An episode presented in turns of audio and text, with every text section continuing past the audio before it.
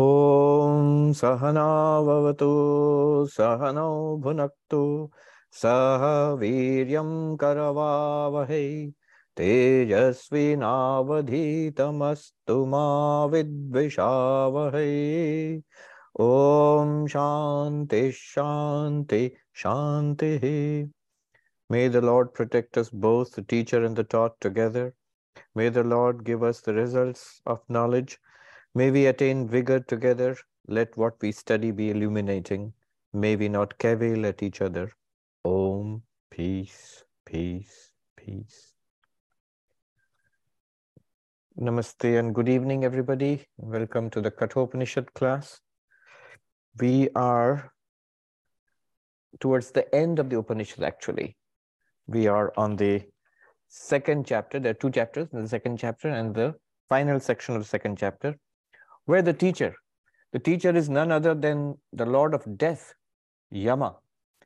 And the student is the brilliant uh, and amazing young man, uh, young boy, Nachiketa. So Yama is wrapping up the teaching uh, in this last section. He has told us the nature of the ultimate reality. What is the ultimate reality? Brahman. It is these two aspects, pure existence, consciousness, bliss, which is our nature we are unlimited being, unlimited, um, limitless consciousness, and limitless bliss. And also, the same Satchidananda Brahman, uh, which pervades everything, is the reality of this entire universe, is our own reality. We are that. But that also is the God of this universe, the Saguna Brahman or Ishvara. Same Satchidananda Brahman, limited by Maya or empowered by Maya, becomes the the God of this universe, the creator, preserver, and destroyer of this universe. Um, and we saw Yama gives us that that this is, you know, he gave us the the classic example, the Vedic example of the the tree, where the roots are transcendent, are subtle, and this branches are down below. Da down below means here we see the universe around it. Those are the branches and the, the tree, the reality of that tree, the substance of that tree is Brahman. The Brahman appears as that tree. Then not only that, Brahman is the consciousness, is the intelligence behind this, this creation. So that also um, Yama indicated. Yama indicated that everything in this universe follows laws and these laws are upheld by the sheer you know awesomeness of god the, the power of god behind everything else. And you know, he said that everything works in this universe because of the fear of the lord.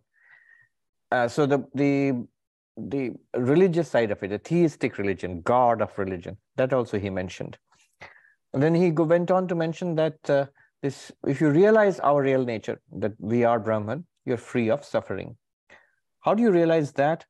Um, oh, another interesting issue he mentioned was, is it only possible to realize it here in this life, in human birth or anywhere else? And he said, yes, it is possible. You can realize, you can become enlightened. This knowledge is available in other worlds, in different heavenly worlds. But he pointed out, not as clearly and as directly as it is available here. Except, of course, he mentioned Brahmaloka, uh, which is a spiritual heaven, the highest of all heavens, where it is even more clear, even more uh, direct, and even more possible. However, going there is not so all that easy. And in any case, we are not there yet. We are here. And lucky for us that here this um, knowledge, enlightenment is directly available. If not so easily, it's still available. And we should use this time, this opportunity to become enlightened and free of bondage. Now, the sixth mantra we're going to enter the sixth mantra. The sixth mantra is Indriyanam prithak bhavam udayastamayo chayat prithag utpadyamananam matva dhiro nashochati. What is the translation? My Swami Gambhiranandaji.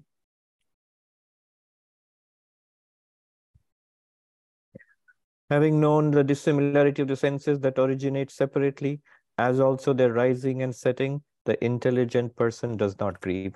All right. So sometimes these translations sound very dry and, and we, we go, what? What did he say? What does it mean? But they are, they are very subtle and, and they're wonderful. Actually, they are all doorways, pointers to the ultimate reality to show us how we can realize Brahman and what is the point of it all. Of course, he, these things he has said again and again throughout the Upanishad. However, uh, here is summing up again. What's the point of this mantra? In his introduction, Shankaracharya, in his commentary on this mantra, Shankaracharya points out what's going on in this mantra. Uh, Shankaracharya's commentary. Kathamasau bodhabhya. How do you realize this? How do you realize you are Brahman? Chidananda Rupa Shivoham. Am Shiva of the nature of consciousness and bliss. Well, how do you realize it? How does one realize it? So, what's the way of realizing it? Then, what's the point of it all? He says, Kim va tad avabodhe prayojanam. What is the prayojana, the purpose served? What is the goal, the point of it all? What benefit do I get from realization, from enlightenment? So both of these points are, uh, these questions are answered here. There is a method of realizing who am I, which is pointed out here. And the result. The result, of course, matva dhiro na shochati. The word matva means realizing. Dhira is the literally means the patient one, the spiritual hero, the one who is a spiritual seeker, the sincere spiritual seeker. Nashochati does not grieve, goes beyond sorrow, overcomes suffering.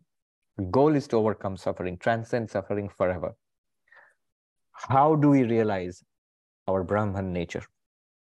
So he's going to go into that a particular technique is given. Indriyanam prithak bhavam uday astamayo chayat. Prithak utpadyamananam matva. He says, look at the functioning of the senses. Notice three things. The difference, they're different. And their um, sources, the origins of these senses are different. And finally, the, uh, the senses their functioning originates, they function sometime, and they stop functioning at other times. So three points he has made. One point is the senses are all different. What they're doing, their functions are different. That's one point. The second point is the origin of the senses, where they come from, it's different. They're all different. And the third point he makes is the senses sometimes function and sometimes do not function. These three, he says, these are the clues to this is one method, a clues to enlightenment to realize that I am pure consciousness. How? We'll go into that. We'll go into that. But before that, just an observation about realization or enlightenment. In the Brihadaranyaka Upanishad, which we'll get to eventually, I don't know when, but sometime, uh, there the uh, it is said that you one must become enlightened. It is said atmavade drashtavya shrotabya mantavya nididhyasitabya. Um, the Atman. So Yagyavalkya is teaching his wife. So the Atman, my dear, uh, he says, has to be seen. Drashtavya, You have to see the Atman. Now just stop here. Just stop right there. See means what? You can't see it.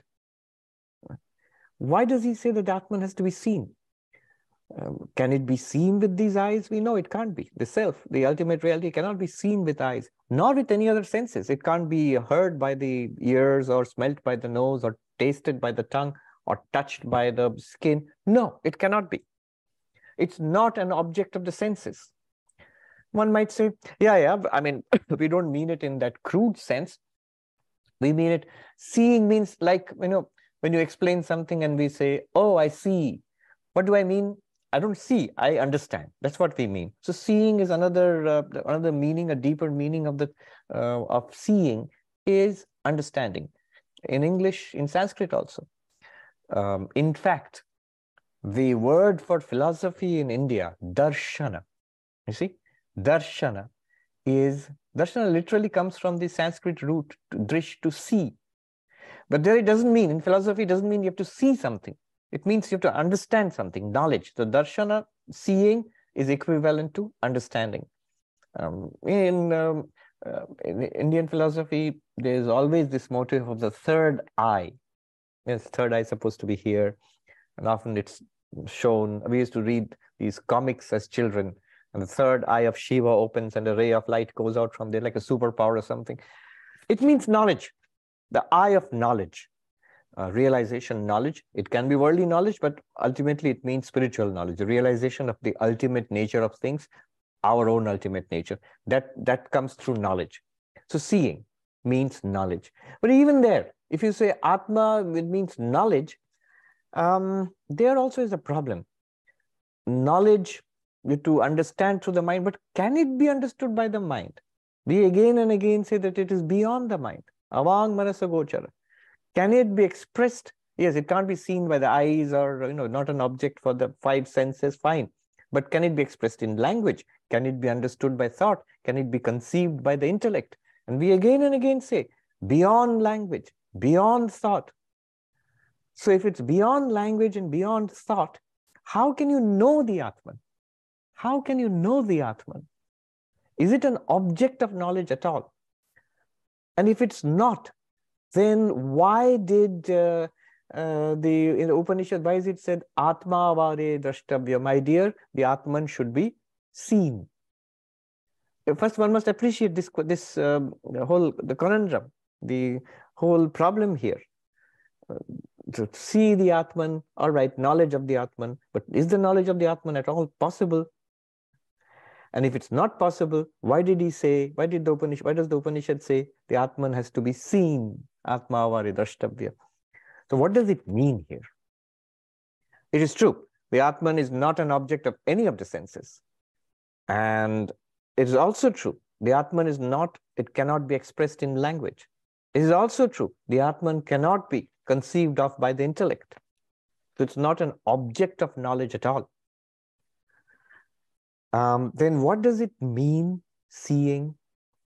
It's like one of the Shankaracharyas, recent Shankaracharyas, he was in Kanchi Kamakoti Pita, he explained it this way. He says, when you're told, strike um, you know, piece of wood with the sword, you know, st strike the piece of wood with the sword. What, what is the, what is the instruction? You have to cut the piece of wood with the sword. But if he says, strike the mountain of steel or, or, or iron with a sword, well, if you do that, the sword will, will, will break. You can't cut it. The sword itself will break. Similarly, when it's when the Upanishad says, see the Atman, the Atman is to be seen, Atma Vare Drashtavya. What it means is the all the attempts to see, to understand, to objectify the Atman comes to an end. The sword of objectifying, of objectifying knowledge, you know, seeing, hearing, smelling, tasting, uh, linguistically expressing, and conceptually understanding, all of that comes to an end. It fails. Now, this is, this is a, a dangerous thing to say. One must carefully understand this.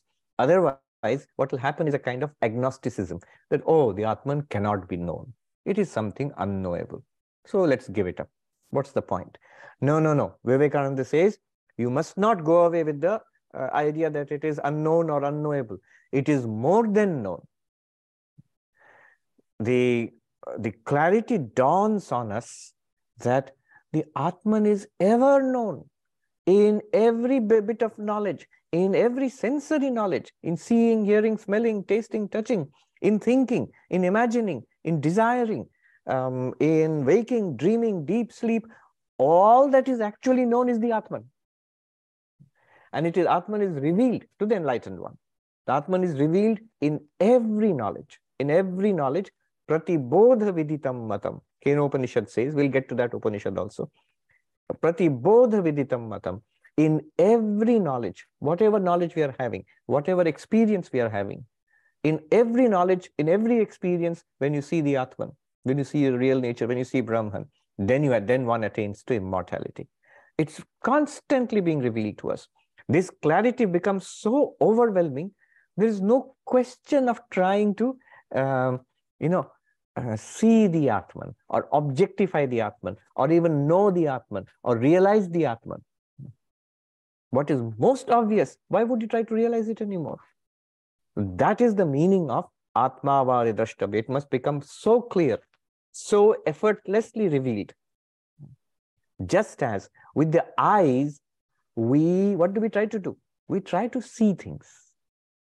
But we never ever try to see the eyes with the eyes because we understand what the eyes are. They are meant to reveal objects. To us. They are meant to reveal forms to us. Whatever can be seen, we can see it with the help of the eyes, and we try to see that with the help of the eyes. But the eyes themselves are not an object which they can see. How can you, um, you know, if the sword is used for cutting, how can you cut the same sword with that, the, you know, the, that sword which you're using for cutting? How can you cut the same sword with that sword? You cannot. A thing cannot operate on itself.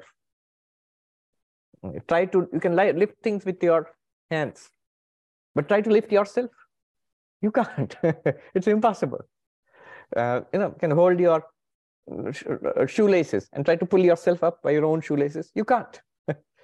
so a thing cannot operate upon itself. Similarly, we know once we realize what the Atman is, there's no further desire to try to objectify and realize it as an object. That is the deeper meaning of Atma Drashtabhya. That level of clarity, effortless realization, that then there's no point, or there's, you understand, it's um, uh, the foolishness of trying to get an objective knowledge of the Atman. See, there are people, large numbers of people, who have no effort at all in trying for self-realization. We're not talking about them here. The vast majority of people around us, they will say, yeah, yeah, I also don't want to see the Atman. I have no, no interest at all. We are not talking about them. We're talking about those who have are spiritual seekers. We want to realize Brahman. We want to realize the Atman. I want to know who am I. Then the next step becomes, because our all our knowledge is objectifying knowledge, we immediately, helplessly, we objectify this. So the Upanishad tells us, the teachers have told us, my real nature is something existence, consciousness, bliss, infinite uh, being, infinite awareness. Good. I want to experience that. And then we are, this is this is the next big obstacle that we are trapped in trying to objectify and find it. We'll never find it. Not because it does not exist, it because it's not an object of uh, seeing, it's not an object of understanding. Uh, so then how do we get to this point where my realization of the self is so effortless that I do not seek to objectify anymore? The next part of that commandment from the Brihadaranyaka Upanishad. Atma vare drashtabhyo, the Atman is to be seen. How? Not with the eyes. Shrotabhya, mantabhya, nididhyasitavya, the entire process of Jnana Yoga. First, listen to these teachings in the Upanishads, Katha Upanishad, Mundaka, Brihadaranyaka, Kena, the Vedantic teachings. Listen to them carefully from a teacher. Then second, um, consider them well. Try to understand what, what is being said here. Third, once you have got clarity, you know the teaching, you have understood it, then stay with it. Then it will become clear to you. And then the first, the ignorance will go away.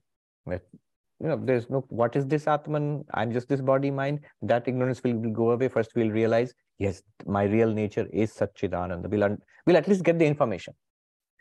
Next, the objectifying uh, nature of uh, our mind. But once we get the information, I am existence consciousness bliss, I must somehow try to experience this existence consciousness bliss. That will be overcome by the deeper understanding uh, that realization will come. I am actually always experiencing uh, existence consciousness bliss all the time. All right. Now, how do we do this? The different methods are given in the Upanishads. One method is now mentioned by um, Yama, he tells. These are all methods which have been talked about earlier. Here he talks about, but same thing in a different way. What is the method? He says, consider our sensory experiences. We see, hear, smell, taste, touch. What, what should I consider about our sensory experiences? He says three things. First, notice that the senses are separate. Prithak bhavam. Separate means if you take a flower, the eyes will tell you one thing that it's red, uh, like a rose, you know, the eyes will tell you it's red. If you smell it, your nose will tell you another thing entirely. it's beautiful fragrance. No red fragrance. You touch it, you, the skin will tell you something entirely different. Not red, not fragrance, soft petal. You taste it, you will get the rose taste. taste um, it's a kind of a sharbat can also be made with the with the rose uh, um, flavor. So it will give you a taste. It will not give you red, not at all. It will not give you a smell, fragrance, not at all. Nor will it give you a soft touch. No, it will only give you a, a, a taste. Every sense gives you different um, experiences. All right? Then, and all of those experiences are revealed to you, to ourselves. We experience it because of one thing in the background this consciousness, which you are, which I am, our real nature. So the senses are multiple, but the experience of all those senses uh, is possible. The multiple experiences, they're all possible because of the one consciousness in the background. This is one point. The difference of the senses. Senses cannot reveal. Hmm. They, one sense even cannot reveal the object of another sense. The eyes cannot give you the fragrance of the rose. The eyes cannot give you the taste of the rose. The tongue cannot show you the redness of the rose. Impossible. They cannot. They operate separately. Do you see what is being said? And yet we, we, you, we, all of us, effortlessly, we see the red rose, we smell the fragrance of the rose, we uh, taste the rose uh, flavor, we touch the petal of the rose and we feel the softness. All of these things we clearly experience I, one person. How? Because of the that unifying, the, the thing at the, at the background, this one consciousness, which enables us to experience color and taste and smell and flavor and all of that. So five senses running out in five different ways, very different from each other. But when they bring in their data and they dump it into the mind, in the mind, illumining all of this information is one thing only. Notice in our own experience, the consciousness our own conscious experience, the objects are different. Sight is different from uh, red is different from soft is different from rose smell is different from rose taste. Uh, seeing is different from smelling is different from tasting is different from um, touching. And yet all of this becomes unified in consciousness. All of these experiences are revealed to one consciousness. Is it not? It's very interesting. Indriyanam prithak bhavam. Just meditate upon the, the various activities of the senses and notice how they are all unified in one radiance. The radiance which illumines all the information from the senses is one. Where, where does this happen? In our first person experience. In your experience of seeing, hearing, smelling, tasting, touching, it's all made possible by one light. That light is one. They're not different. That one consciousness. All right. Then the second one, it requires a little bit of Vedantic cosmology. Indriya, Indriyanam Prithag Utpadyamananam. The sources, the origin of these senses are, is different. What does it mean? Here we have to go back a little bit to our Vedanta Sara. Um, what did Vedanta Sara tell us about the senses? It says there are five elements, uh, the, the Vedantic cosmology five elements uh, Akasha, Vayu, Agni, Apa, Prithvi. So space, air, fire, water, earth. Now, what do we have to remember? If you remember Vedanta, it, it tells us that each of these elements uh, has qualities, has certain qualities. So Akasha is the substratum, space is the substratum of sound then air, Vayu, is, is, has got two qualities, sound and touch.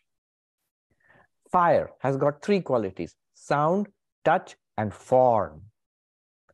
Um, water has got four qualities, sound, touch, uh, form, and taste. And earth, Prithvi, has got five qualities, sound, um, touch, form, taste, and smell. So um, the ancient cosmology was the ear, the um, you know the the sense organ which gives us an experience of sound it has its origins in the uh, element space. So the power to hear is connected with the element of space. The power to sense touch is connected with the element of air. The power to see is connected with the element of fire. The power to um, to uh, uh, you know taste is connected with the element of water, and the power to smell is connected with the element of earth. All right, that's what it means. Pritag utpadyamananam. The sensory powers have their origins in the five different elements: space, air, fire, water, earth.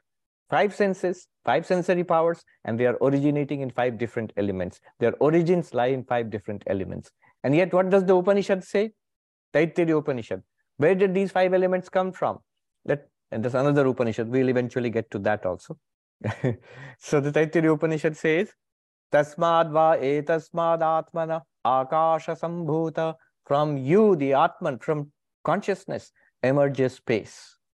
आकाशाद वायु from space emerges air वायोर अग्नि ही from air emerges fire अग्निर आप from fire emerges water अद्भ्य पृथ्वी from water emerges the earth so this is the old ancient cosmology the whole sentence from the Upanishad is तस्माद् वा एतस्माद् आत्मना आकाश संभूत आकाशाद् वायु Vayor Agni, Apa, Adbhya Prithivi.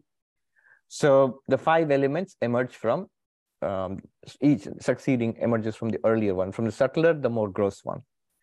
But the subtlest of all of them, space, it emerges from consciousness, from you, the Atman, which means you are prior to these five elements. You are prior to these five elements you are prior to these five elements means who is older, who is senior, you, the Atman or, or space. You are senior because Atman com uh, space comes from you. And the capacity for hearing, sound and the capacity for hearing comes is a modification of space element that comes afterwards. Who is senior? You or, um, or um, you know, um, touch. Uh, you are senior because from you has come space. From you, the consciousness has, uh, arises space. From space arises uh, air. From the power of air, from the element air arises the, the sense organ for touch and the sensation of touching. And so, like this. So, the point here is you are prior to the emergence of the elements and the emergence of the uh, sense organs based on those elements and the emergence of the sensory experiences. So you're prior. Basically, it means consciousness is prior to all of all, all sensations. Sensory functioning, origin of the senses, and the functioning of the senses, consciousness is prior to all of them. This is the meaning of prithag utpadyamananam. They all originate separately, but you are prior to them. Not only you are prior to them, you are more pervasive than them. Pervasive than them means um, seeing and hearing, they don't go together. They, their operation is different, but you pervade both as consciousness. Uh, hearing and touch are different, but you pervade both, you as consciousness. Because if you didn't, there would be no experience of hearing, touching, seeing. All of those are made possible by you because you as consciousness pervade the activities of all the senses you are more pervasive, you are prior to these senses. So this is the meaning of uh, the, the separate origination of the senses. You are before all of them. That's another way of appreciating what you are or what we are. And then the most important, prithak bhavam udayastamayo. The separate um, arising, functioning, and ceasing of the senses. Now notice our um, waking state, we, in this waking state, we see, we hear, we smell, we taste, we touch. There are forms. There is taste, there is touch, there is sound, hmm, there is smell. We are contacting a world through the gates of the five senses. This is what is called waking. And now in the dream state, when we fall asleep, all the gates are shut. The five gates are shut. Yet, in the dream state, you still continue. Without, when the senses shut down, you still continue. What continues? The mind continues. Not only that, notice the mind does something magical. When all, your eyes are closed in sleep, your sense organs are not connected. You're all you're you're offline. you're sleeping offline. And yet, in our dreams, we actually we see, we hear, we smell, we taste, we touch, we feel. Like we can hear people talking. Not only that, we act also. We feel that we are walking around, talking to people. We feel our sense organs are functioning. We feel our motor organs are functioning. We feel that we are seeing, hearing, smelling, tasting. Actually, the physical senses are not functioning there. Um, and we are walking and talking. Actually, the physical organs are not functioning unless you are sleepwalking or talking in your sleep. Hmm. Then the physical organs are not functioning. And yet, the mind in it by itself can do all that. Showing thereby, even in the waking state, all the senses are acting, but they all depend on the mind. Uh, in the connected with the mind, the eyes are able to see. Connected with the mind, the ears are able to hear, and so on. Anyway, in the dream, the point here is astam, the five physical senses have set. Astam means like sunset. Uh, the senses have set. They are not functioning. And yet you are there. Not only there, you are active in your dream. Things are happening. Your experience is going on. Furthermore, even the mind shuts down even the mind shuts down, then there is no objective experience anymore.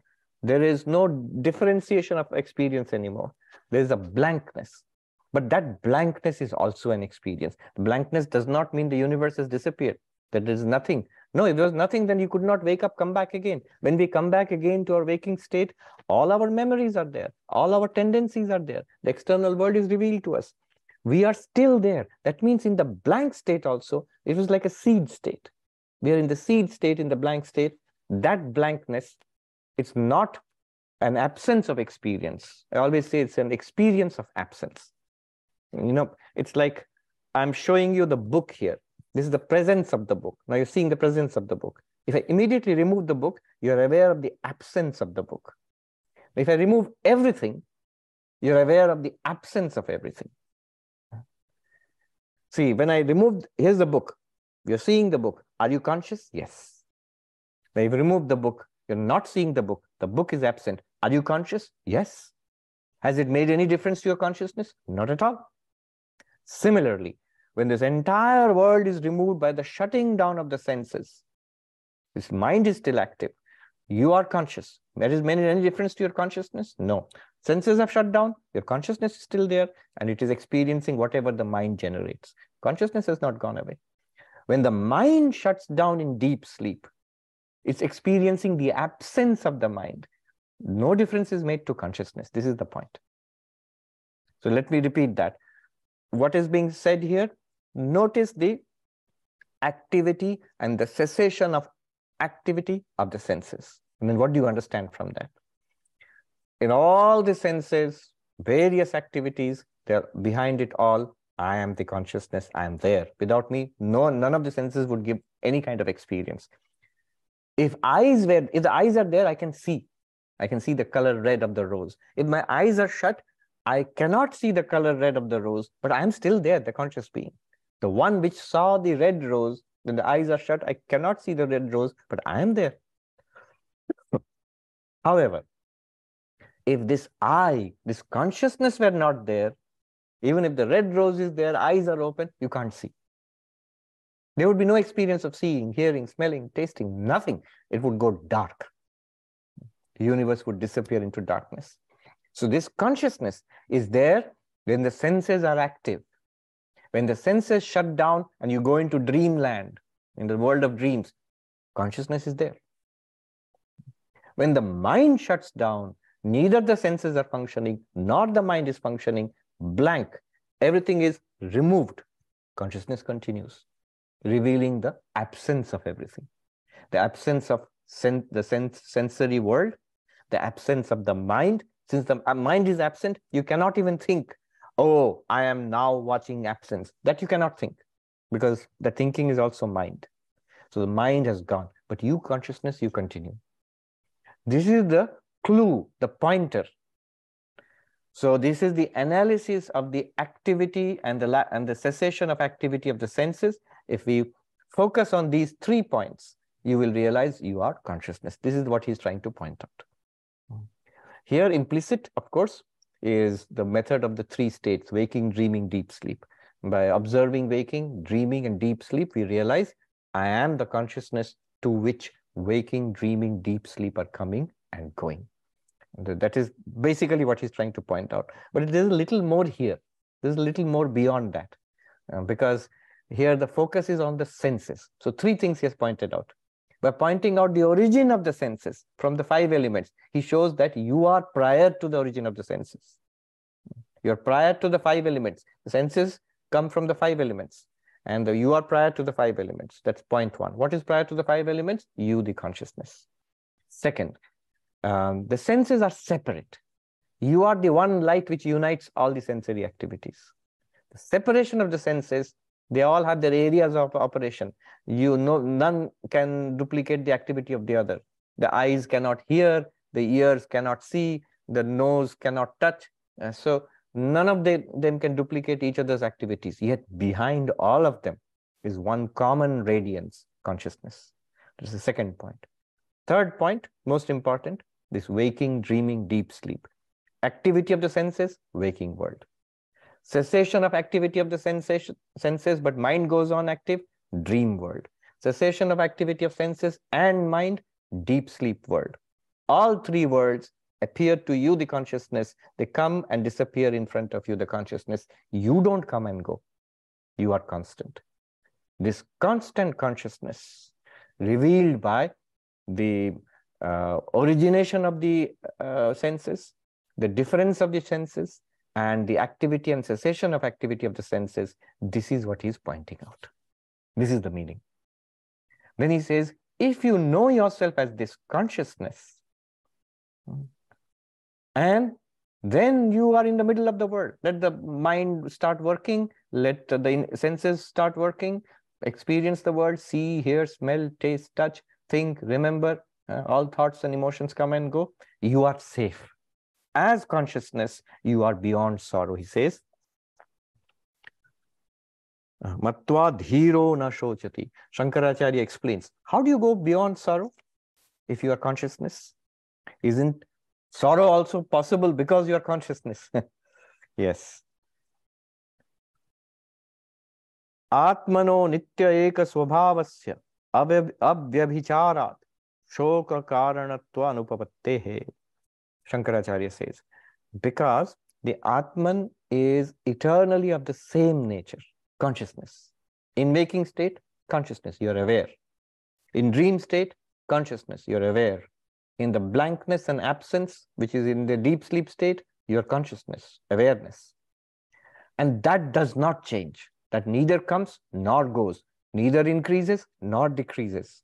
If somebody says, no, no, no, when I take a cup of coffee, I'm more, con- um, more conscious. The mind is more active. That's why you feel more uh, alert. When I'm sleepy, and then I'm less conscious. No, the mind has become duller. That's why you, you feel like that way.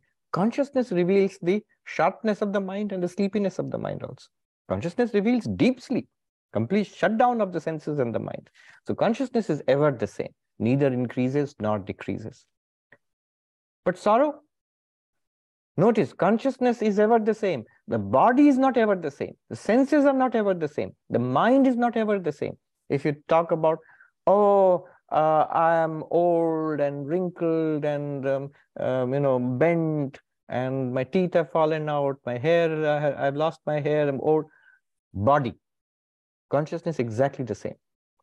If I'm strongly centered that I am the awareness, old body, body was born, it aged, now it is old. I'm perfectly all right. Hmm. Consciousness is supposed to be Purana, very interesting. Pura eva nava ancient yet ever new. Consciousness is ever new. Every moment it is new. so you are ever young. What do they call? Forever 21. So consciousness forever 21. Really speaking, forever 21 is consciousness only. So ever new. Then hungry, thirsty, tired, prana. It's the sense of the, the pranamaya kosha.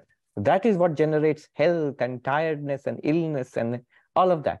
You are, when the prana generates hung, hunger, you, the consciousness, reveals the hunger in the body mind. But you are not hungry. Consciousness doesn't eat, nor does consciousness become hungry. It gives us the experience of hunger uh, in the because of the prana. Depression, unhappiness, restlessness. Consciousness reveals all of that. Where is that? In the mind, not in consciousness. If consciousness were depressed or restless, see, as, I, as we said, consciousness is constant. Then deep sleep also you'd be depressed or rest, restless. Never. It goes away. The moment the mind shuts down, it goes away. Why only shuts down? Even if there's depression or restlessness, momentarily it is there. Within few weeks, within few months, again it's not there. Within few minutes, within few hours, again it's not there. So that's the nature of the mind, and that is revealed by consciousness. Consciousness itself is not restless. Consciousness itself is not depressed. Consciousness itself is not unhappy. Okay. Um, then understanding, not understanding, remembering, forgetting.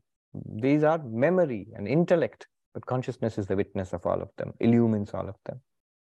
So, consciousness, because of its constant nature, he says, Nitya eka swabhavasya avyabhicharat. It does not flicker. Consciousness does not flicker. It's a constant light which does not flicker, flicker, does not change its essential nature. And therefore, uh, there is no possibility of sorrow in the consciousness nature, in our real nature, uh, as pure being or pure awareness. Knowing that, matva, you're realizing that in the midst of this aging body, in the midst of the tidal waves of prana sweeping through our body, sickness, hunger, thirst, um, uh, energy, health, the, the rise and decline of the body and health, uh, we are perfectly all right. We notice it, we are all right. We can say, I, I mentioned Swami Shivananda suffering from asthma, uh, you know, and then somebody next day in the morning, a monk asked, uh, Swami, how are you today? And he said, I'm perfectly all right. But, but Swami, we heard last night you suffered terribly from asthma. He says, Oh, you mean the body? Not at all all right, and not good at all. so he is so clear that as Atman, as consciousness, I'm perfectly all right. What can happen to me? Whereas the body, no, no, I can understand the body is not doing well at all. It's going to, and then he goes on to say, it's the nature of the body. It will become old and decrepit and it will die. It's all right. Shankaracharya comments here and he adds a quotation from Chandogya Upanishad. Tarati shokam atmavit. The one who realizes the conscious nature of the consciousness nature of the self goes beyond sorrow. Tarati Shokam Atmavit. Then the next two mantras, further he goes on to explain how does one realize the self. So the next two mantras will tell us something is already taught in the first chapter, that the Pancha Kosha Vichara, the five uh, levels of the human personality, the five sheets of the human personality, the body, the prana, the mind, the intellect, and the causal body beyond that, the Karana Sharira.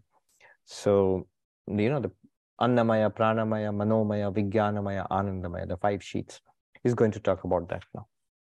Said it earlier, also shown it by the chariot example, the, you know, Ratha, the chariot example. Now he's going to again remind Nachiketa of this method. Number seven. Indriyebhya param mano मनसा सत्वमुत्तमं सत्वादधि महान् आत्मा महतोऽव्यक्तमुत्तमम् the translation is The mind is superior to the organs, the intellect is superior to the mind, Mahat, the great soul, is superior to the intellect, the unmanifested is superior to Mahat.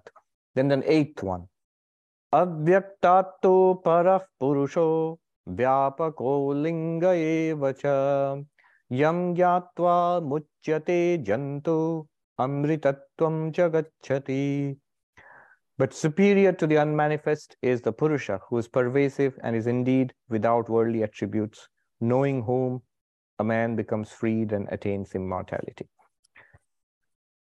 Basically, the analysis of the five sheets. What is done here? To realize that I am the witness consciousness, I am consciousness, I am Atman Brahman, we start with the most the most gross, the most out, outermost um, aspect of the human personality.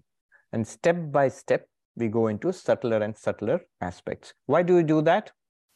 This is known as Arundhati Nyaya, Shakha Chandra Nyaya. It's a method used, you know, in philosophy, where in teaching, basically it's a pedagogical uh, method. You go from what is most obvious to something that is less obvious, and then to the subtlest from the gross to the subtle to the subtlest. If you straight away say, you are pure consciousness, it makes no sense. I'm, I, I think I am this person here sitting on this in this chair. How am I pure consciousness? What is pure consciousness? I have no idea of that at all. It's impossible for me to grasp. Now, this step will, this methodology will take us to our real nature as pure consciousness. And then the statement, you are Brahman, Tattvamasi, then it makes sense. You are Brahman only when first we realize I am the witness consciousness. That is the first step to realizing our Brahman nature. As a body, I'm, uh, you, you just can't see a Brahman. What is Brahman? The ultimate reality of this universe. That in which this entire universe appears. How can I, this person sitting in this chair here, how can I be the ultimate reality of this universe? And it's not, it's impossible. It's crazy.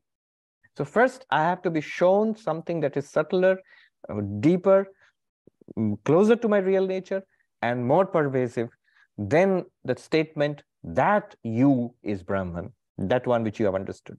So that understanding first has to be generated. The, the understanding as the, the self as witness consciousness. So he starts as Indriyebhya Param Mana. The mind is superior, subtler, more inwards, superior in what sense? It's subtler and more inwards. So the external objects, the entire world, he, that is external. And we, he doesn't mention that because nobody identifies, and you know, I don't identify myself with this book or this laptop or this, uh, even this cloth or this, this shirt. These are all external to me. So we, we don't identify ourselves with that but we do identify ourselves with the body. So he starts with the body.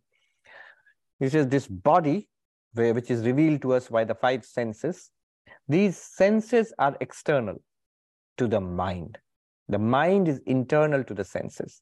So the mm, sensory system is external, gross, object compared to the mind, which is subtle and internal.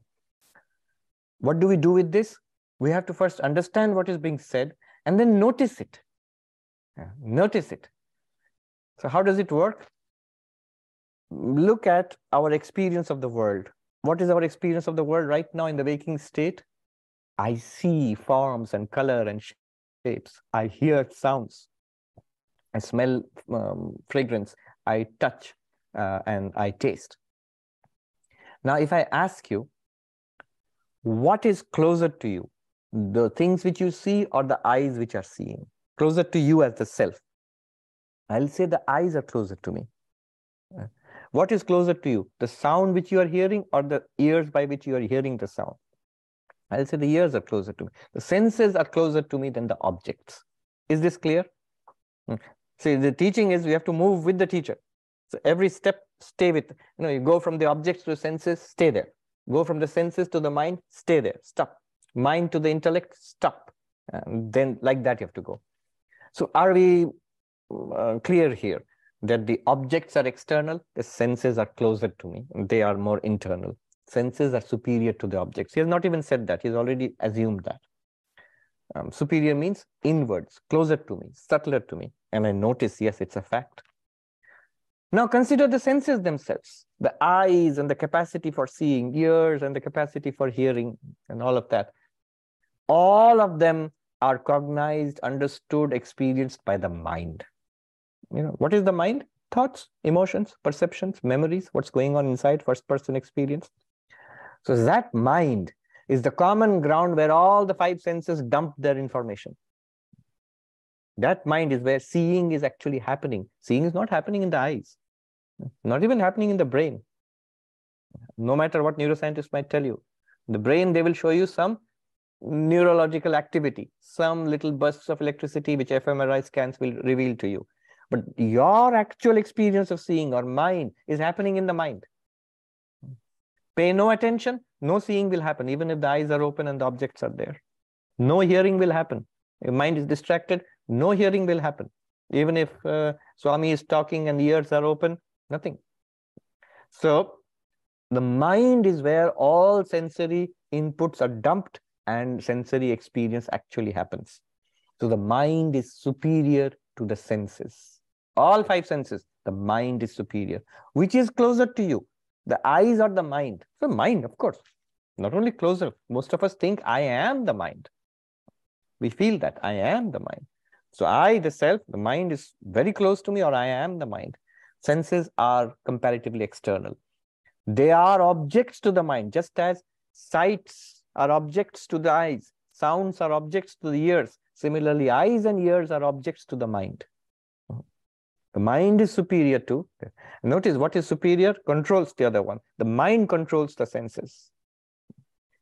The mind is aware of the senses. The eyes cannot see the mind, but the mind is aware of the eyes. Ears cannot hear the mind, but the mind is aware of the ears and the functioning of the ears. So the mind is superior, inwards uh, indriyebhya param mana. That's the first step actually, uh, which uh, Yama says. Then manasa sattvam uttamam. So here sattvam, the word sattva does not mean sattva, rajas, tamas, the three gunas. No. Here sattva means buddhi, intellect. Intellect.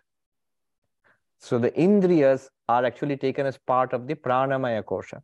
And then higher than the pranamaya kosha is the manomaya kosha, the mind sheath. Higher than the mind sheet is the intellect sheet, the Vijnanamaya Kosha.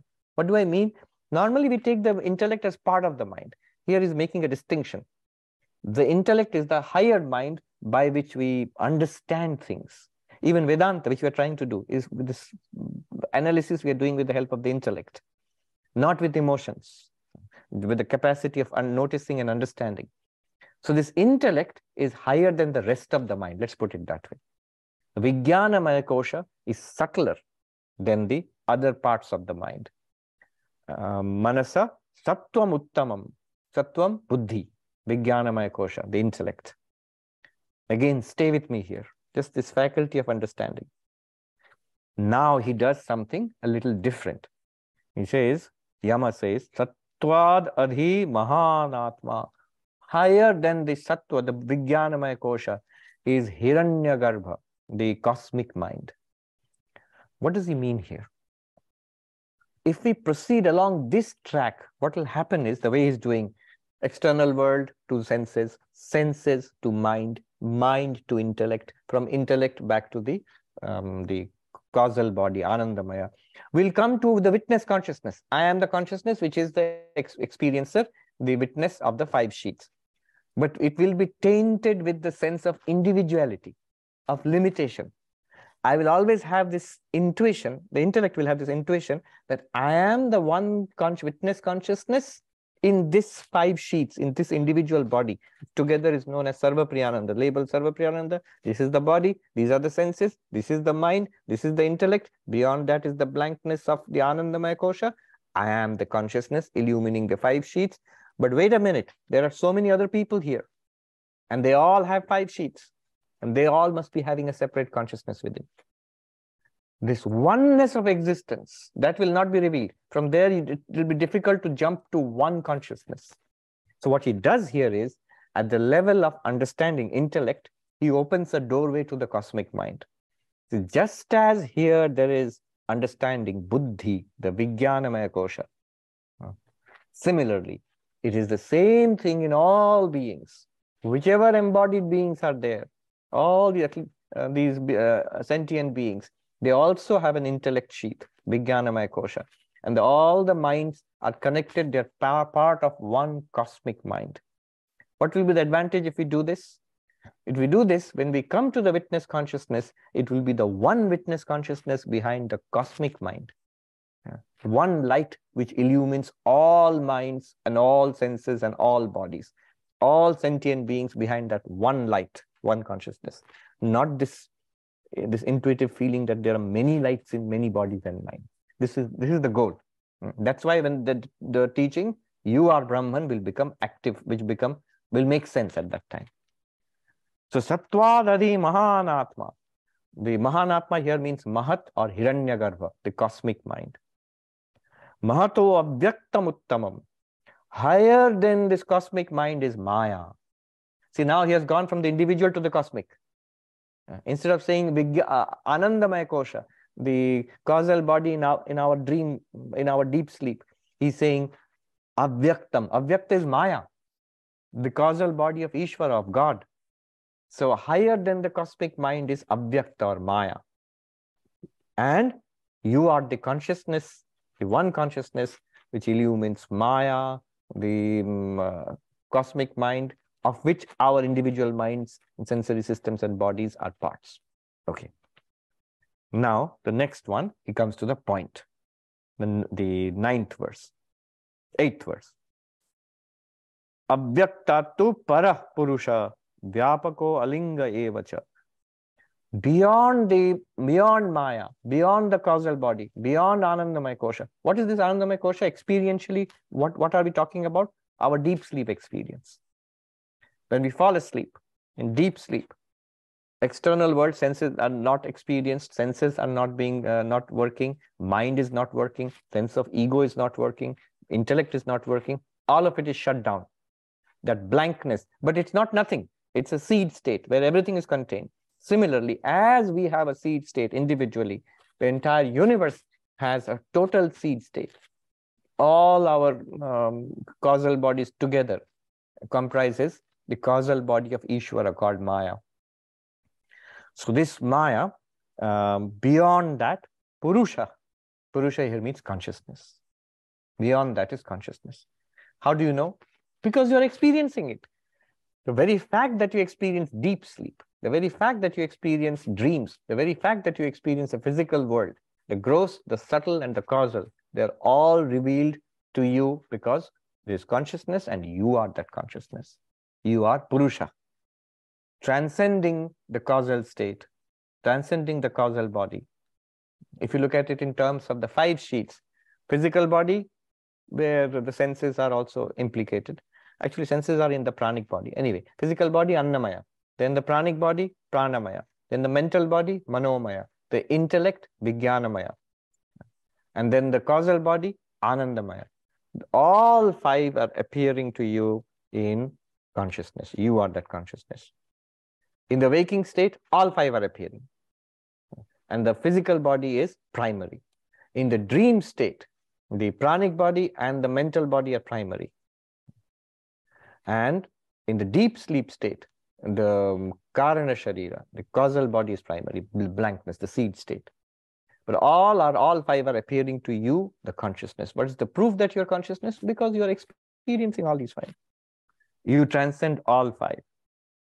Vyapaka, all pervasive. This consciousness is not limited in one body. We're not talking about one little consciousness experiencing the five sheets in this Sarva the body mind. It's a one consciousness in all our bodies and minds. We are one there. Alinga evacha. Linga means here any characteristic, any sign. So there is the, the intellect, the mind, the senses, the body, the external world, they have all characteristics. There is color, shape, sound, um, you know, the distinct characteristics are there for everything. But consciousness by itself has no uh, objective characteristics. And that's why one, that is, is important. You, one should not try to objectify that. All right, now I have, I understand what the world is. I understand what the body is. I understand what the senses are. I can track what the mind is. I can even understand what the intellect is doing and I sort of understand the causal state, the blankness beyond everything. Now I want to understand consciousness. Don't do it. You will find nothing. You'll find nothing. You'll just find the void. But notice, it will be a luminous void. Why is it a luminous void? Because you will find no objective reality corresponding to this Atman Brahman but there will be awareness.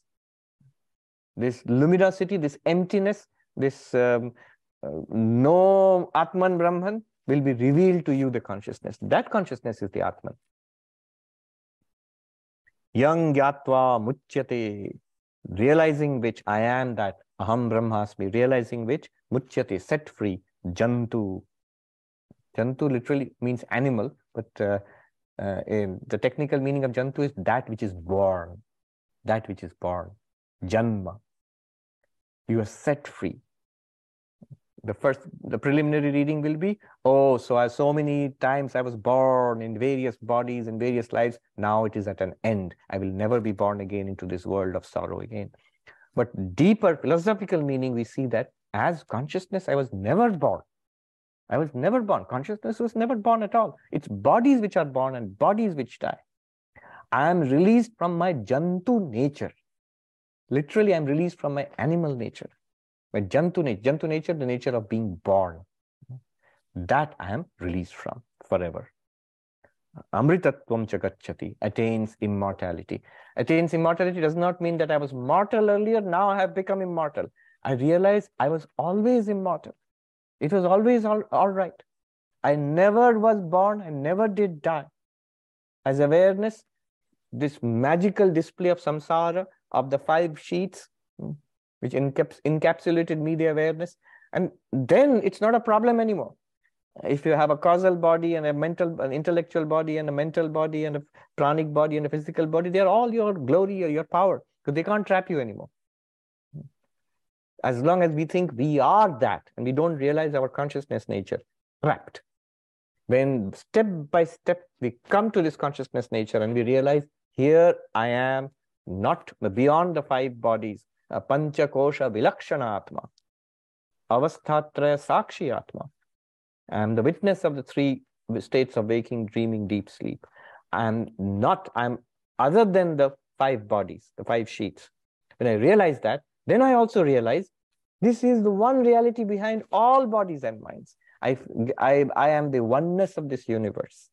Then I'm free. And then I continue to uh, function through this system of five sheets, this body-mind complex, but then you will be called a Jivan Mukta, um, enlightened while living.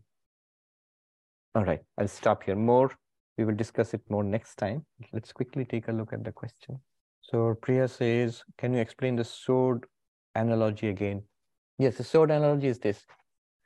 It's important to note what are we trying to do when we try to, I want to realize the Atman. The Upanishad says Atma avare drashtavya, Atman should be seen, but it cannot be seen. The five senses cannot objectify it. The mind cannot think of it. Language cannot express it. Intellect cannot understand it. Then how do you see the Atman? Well, then you generate this knowledge by Shravana, Manana, Nididhyasana, which will not knowledge of the Atman. It will, it's a knowledge which removes the misconception that I am not the Atman which makes it obvious to you that I always was the Atman and uh, effortlessly so. So that's like, so when you say know something, it's like telling cut something with a sword, cut the piece of wood with the sword. Understood? Pretty clear instruction. But if you say know the unknowable, cut a mountain of steel with the sword. This is Chandrasekharendra Saraswati um, was the Shankaracharya of Kanchi Kamakoti Peetham. He, he gave this example. So he says, cut that uh, mountain of steel. It simply means the sword will be broken, will be smashed. That the whole project of objectifying the ultimate reality will fail. You realize you are the ultimate reality. That's what it means. Michael Bird says, one has a miraculous vision of God. Has God now become an object being revealed to the person? Through the background of the Atman? Yes. But remember, when you have visions of God, devotees have visions of God, and entirely possible. Mystical visions of God are entirely possible. Sri Ramakrishna had so many visions, and saints and mystics throughout the ages, throughout different religious traditions, have had visions of deities. Now, what's that? It's not the uh, pure consciousness as such, because that can never be an object. That can never be an object. However, so are these delusions? Not at all.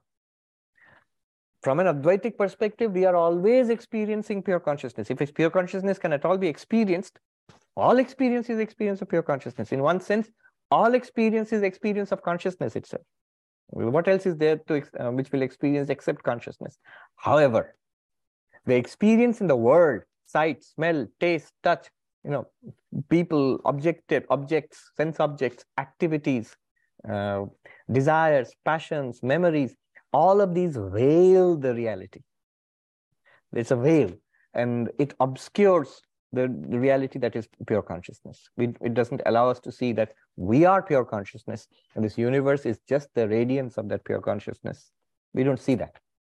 However, these mystical visions of God, which Ramakrishna sees Kali, or whichever mystical vision one has, those visions, though they seem objective in nature, they don't veil the reality. They are different ways of manifesting that same reality. So uh, they are very helpful. Advaita, non-dualist will say, they're very helpful uh, in your realization of the non-dual reality. They are not, they will not trap you in samsara, they'll in fact help you to be free of samsara. Mystical visions of God. Girish says, what is it that you say stay within nididhyasana? You say the Advaitic concept of unitary Brahman, only a concept expressed in language in Vyavaharic domain. How do we know that is truth and how does that get us to the truth? Yes, so stay with it. If you see the techniques of nididhyasana, then you will see what is meant by stay with it. But let me put it simply, uh, as far as I can. By listening to the teachings and by deliberating upon them, Shravana and Manana, one comes to a clarity. One can say that I now know the teaching that I am Brahman, what is meant by Brahman, what is pure consciousness, I know it, and I understand it also. Now, what do you mean stay with it? You say, is it a concept? It's only a concept. No, because when you understand it, you realize you are it. Are you a concept? Are you a concept? No. See, for example, let me ask you, this body, is it a concept or is it real? It's real. These senses by which you are aware of the body, I can see, smell, taste, touch the body with the senses. These senses, sensory powers, are they concepts or are they real? They're real. Go make it subtler. The thoughts which are behind, the mind which is behind the senses. Is it a concept or is there really a mind? There's really a mind. Go deeper.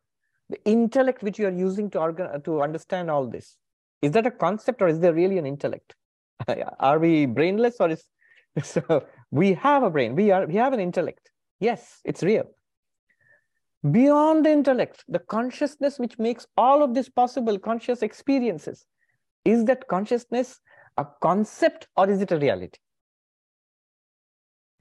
If it was a concept, it would be a concept to consciousness. After all, what is a concept? A concept, concept appears in uh, the Vijnanamaya Kosha, in the intellect, which appears in consciousness. So consciousness cannot be a concept. Consciousness is you yourself. If consciousness is only a concept, then you would be a concept. What Vedanta does, Shravana and Manana, what it does is it clarifies you, which you exist. Nobody doubts it. That was Descartes' mm, you know, firm conclusion, the indisputable conclusion that I exist. That I exist, that I is pure awareness, that is clarified by Shravana and Manana. I exist, the sense of my existence now is understood to be pure awareness. Stay with that pure awareness. Not as an object. Bhargava says, having known the dissimilar senses that originate separately as well their rising and setting, the intelligent man does not grieve. Yes. Rick says, synesthesia, where senses overlap. True. But notice, even when the senses overlap, um, you seem to um, uh, um, music has colors, for example music has colors. Some people experience that way. Um, sounds have color. Uh, or uh, now there also, it is actually consciousness which is revealing all this. That principle remains the same. Sangeeta's why is sattva equated understood to mean Vijnanamaya kosha here. So one meaning of sattva is mind. Uh, because there's a reason. It's connected to the sattva guna actually. Mind is sattva guna pradhana. So the senses are Rajaguna Pradhana and the physical body, Annamaya, is Tamaguna Pradhana. So the um, uh, uh, the manomaya kosha, vijnanamaya kosha are sattva guna pradhana. That's why um, it also makes sense to call the vijnanamaya kosha sattva. Vishwanath says the approach in mantra 7 using ekajivavad after the first two steps which are at the individual level uh, no, actually it avoids the uh, Ekajivavada conundrum. If you don't do that, you will end up with Ekajivavada. Here it goes, takes you to the cosmic mind, which is uh, the mind of all the jivas. So you admit there are many jivas. here a little discussion might be there, a side discussion. One might object, wait a minute. Um, until we come to this cosmic mind, until that, the sense body, the senses, I am aware of it. And directly I can experience it. If you direct my attention to it, I am aware of it. Mind, my contents of my mind, I'm aware of it. The, my intellect, I'm aware of it. But from that, if you ask me, cosmic mind or cosmic intellect, I'm not aware of those things. The reason is, why are you not aware? Of course, you cannot be aware because all this awareness is, these, these processes are going on in one mind. But we are just being asked to understand that this slice of mind is part of an ocean of mind. And the whole mind is lit up by consciousness. If the whole mind is lit up by one consciousness, why am I not aware of I, right now, I'm aware of all the contents of all minds. It's because the operations are going on in one mind. In each mind, this experience is going on because of that one consciousness.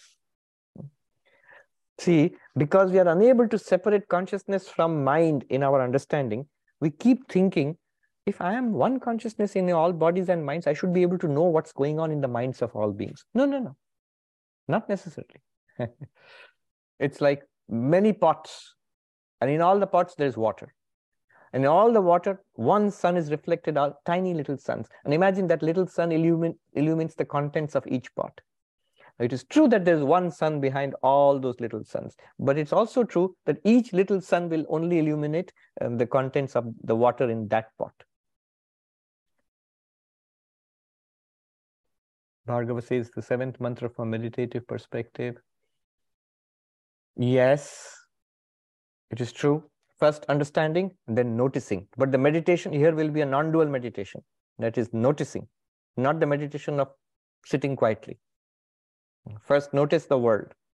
Then shut the eyes and notice the senses. Then shut. Then the, turn your attention to the contents of the mind. Then turn your attention to this very intellect which is trying to understand and then turn your attention even further inwards, blank. Notice that the blankness is appearing to you. That you to which the blankness is appearing, don't. Don't try to objectify. What will happen is you'll immediately drop the all sensing, thinking, remembering, understanding, drop into a blankness. Drop that blankness also. That's the interesting part of it. Jennifer says Maya is Avyakta. Yes. I tend to think of Maya as manifest, not unmanifest. Yes, when Maya is manifest, it's the universe. And Maya in itself is called Avyakta, unmanifest. It's the power of God. It's that which makes Brahman into God, Saguna Brahman. It makes Nirguna Brahman, pure consciousness, into Saguna Brahman. Raka says, How would you say that we are experiencing the Anandamaya Kosha? Is the mind not active?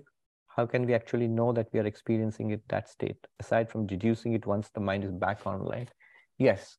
So deep sleep is it a deduction or is it an experience? It, first of all it's clearly not an experience the kind of experience we have in the waking or the dreaming. The way we are because waking dreaming is always subject object experience. I see things through with my eyes that's waking I imagine things in my dream. That's in, in my mind. That's dreaming. But when it shuts down, the mind shuts down, there's no sense of I also. There's no sense of an experienced object also. But that, that uniform blankness, that's also an experience, quote unquote. It's not a deduction. That's the big argument in Advaita Vedanta.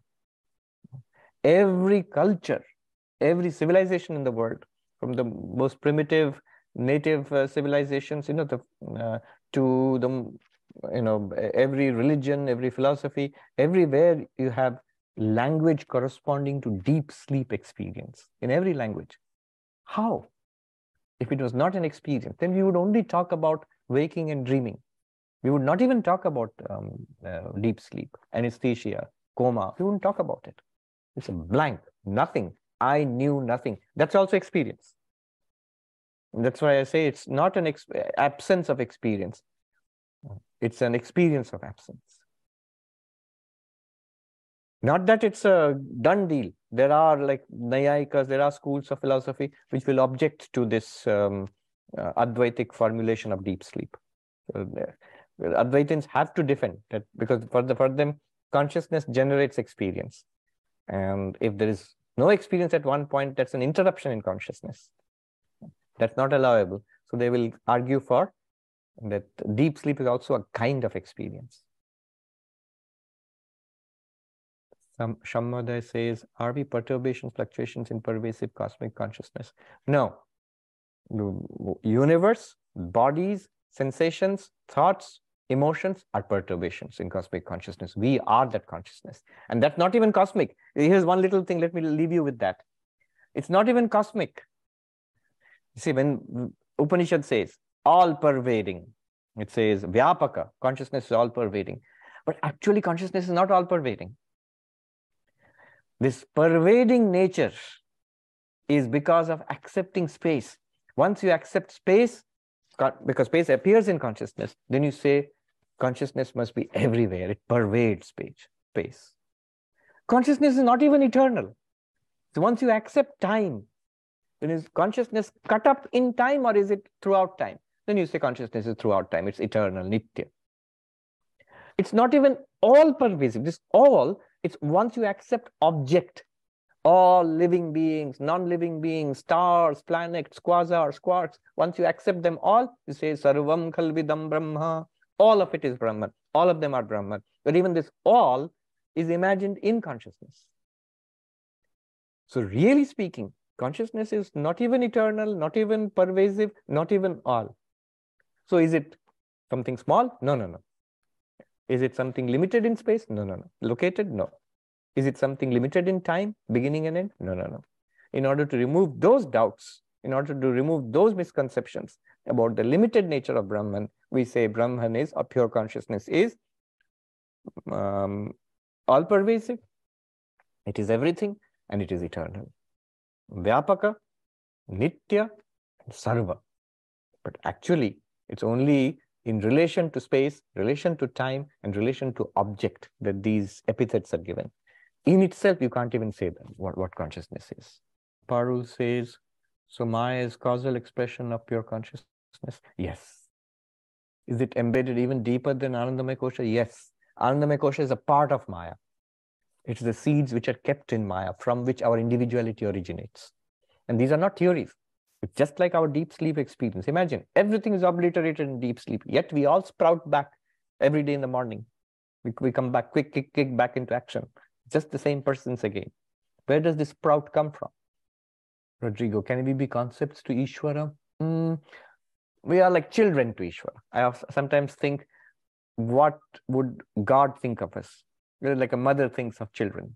So we are like children to Ishvara because we are we are from Ishvara. Like children are from the mother, we are from Ishvara. So we means individual sentient beings. Om Shanti Shanti Shanti Hari Om Tat Sat Shri Ram Krishna Arpanamastu